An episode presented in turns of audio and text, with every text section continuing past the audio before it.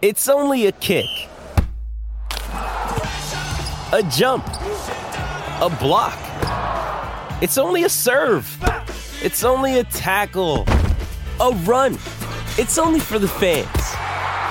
After all, it's only pressure. You got this. Adidas.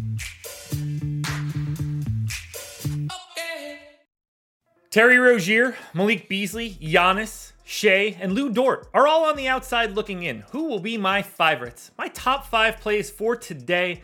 It is Monday, January 8th. We are talking about FanDuel, but we're going to do it right after this. First, like, subscribe, notification bell. Follow me on Twitter at Josh Engleman, and then sign up at Stokastic. Whatever you're looking for on the DFS side NBA, NFL, PGA, NASCAR, MMA. I'm probably missing something. We have it. We cover everything. We got Sims tools, lineup generator, contest generator. We got the post contest evaluation tool. Whatever you need in DFS, we're the people that have it. So come sign up, stokastic.com slash join, or click the link in the description. First up at number five, I've got James Harden. Point guard, shooting guard eligible 8,600, projected for 39. Goal is 53. He's in the winning lineup 23% of the time. I went 35 minutes. They're on a back to back, so someone could sit and this will look even better. 18 points, 8 assists, 4.5 boards, and 2 stocks for Harden. It's a decent enough matchup here against Phoenix. They're at home, 6.5 point favorites. I like getting to something from the Clippers in this late game. For right now, it seems to be Harden. We take a little bit of a step up in tier here for Aaron Nesmith, small forward, power forward eligible, 5,900, projected for 23. The goal is 36, winning lineup 30% of the time. 29 minutes here for Nesmith. Around 0.8 fantasy points per minute. Revenge narrative alert here against Boston. 12 points, 4 boards, an assist, and 2 stocks. It is pace neutral. The line is only 3.5 in Indy. It's leading me to think that one of Jayson Tatum or Kristaps Porzingis is not going to play. And if that's the case, everything just looks a little bit better for Indianapolis anyway. This is me after I just said that, realizing that I called them Indianapolis as if that's the name of their team when it is very clearly not. But you guys know what I mean.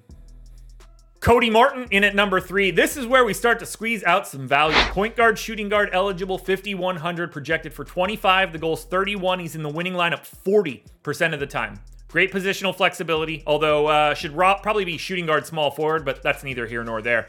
The reason we're looking at Cody Martin, we have no Gordon Hayward, we have no PJ Washington, we have no LaMelo Ball, we have no Mark Williams. These guys are just, we're missing a lot. And he's back and playing big minutes. 32 minutes, in fact. And he's like a 0.75 to 0.8 fantasy point per minute guy. It's not fun. 11 points, 4 boards, 3 assists, and 2 stocks. It's a pace down matchup, but it is against Chicago, and they stink, and that's kind of appealing. What we're really trying to do here is buy cheap minutes, and Kobe, Co- Kobe, Cody Martin makes that easy. Nikola Jovic in at number two. He's got to maintain his starting spot. If he doesn't, this doesn't stay. Power forward eligible, 4K, projected for 22 and a half. The goal is 24 and a half. He's in the winning lineup 41% of the time. I'm going 25 minutes to Jovic. He's a fantasy point per minute guy. 10 points, 6 boards, 2 assists, and a stock. It's pace neutral against Houston. It is a slow, it is like a, a low total matchup. And Miami's not exactly an offensive juggernaut. But if he's 4K at power forward and stays in the starting lineup, he has the opportunity to play more than 25 minutes, and then you can't get away from it. But the easy number one contender for today is Khris Middleton. Reminder no Damian Lillard, no campaign. Lots of point guard type minutes to go around. Khris Middleton is shooting guard, small forward eligible. Amazing. 7K. Amazing. Projected 39, goal 43, winning lineup 49% of the time. I went 39, sorry, 31 minutes to Middleton. 1.3 fantasy points per minute, 22 points, 6 assists and a half, 5 boards. I went 27% usage. It's over 30 with Dame and campaign off the floor, so maybe we see an even bigger boost. It's over 30 even just Dame off.